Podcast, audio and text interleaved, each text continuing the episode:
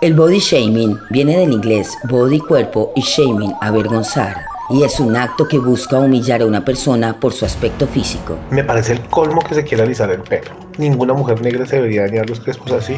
Usted al hacerlo está perpetuando los sistemas de opresión de las comunidades negras. Si es crespa debería quedarse así. Ahí le dejo este comentario en su propia foto de Instagram para que vea que todas las personas pensamos lo mismo. Sí, esto es body shaming. Si tú o alguna persona que conoces ha sido víctima de esta conducta y está en riesgo, es momento de que hagas un pare Identifiques estas señales, denuncies ante las autoridades y compartas esta pieza con más personas que como todas necesitamos informarnos. Visita https dos puntos diagonal diagonal bit.ly diagonal violencia digital género K.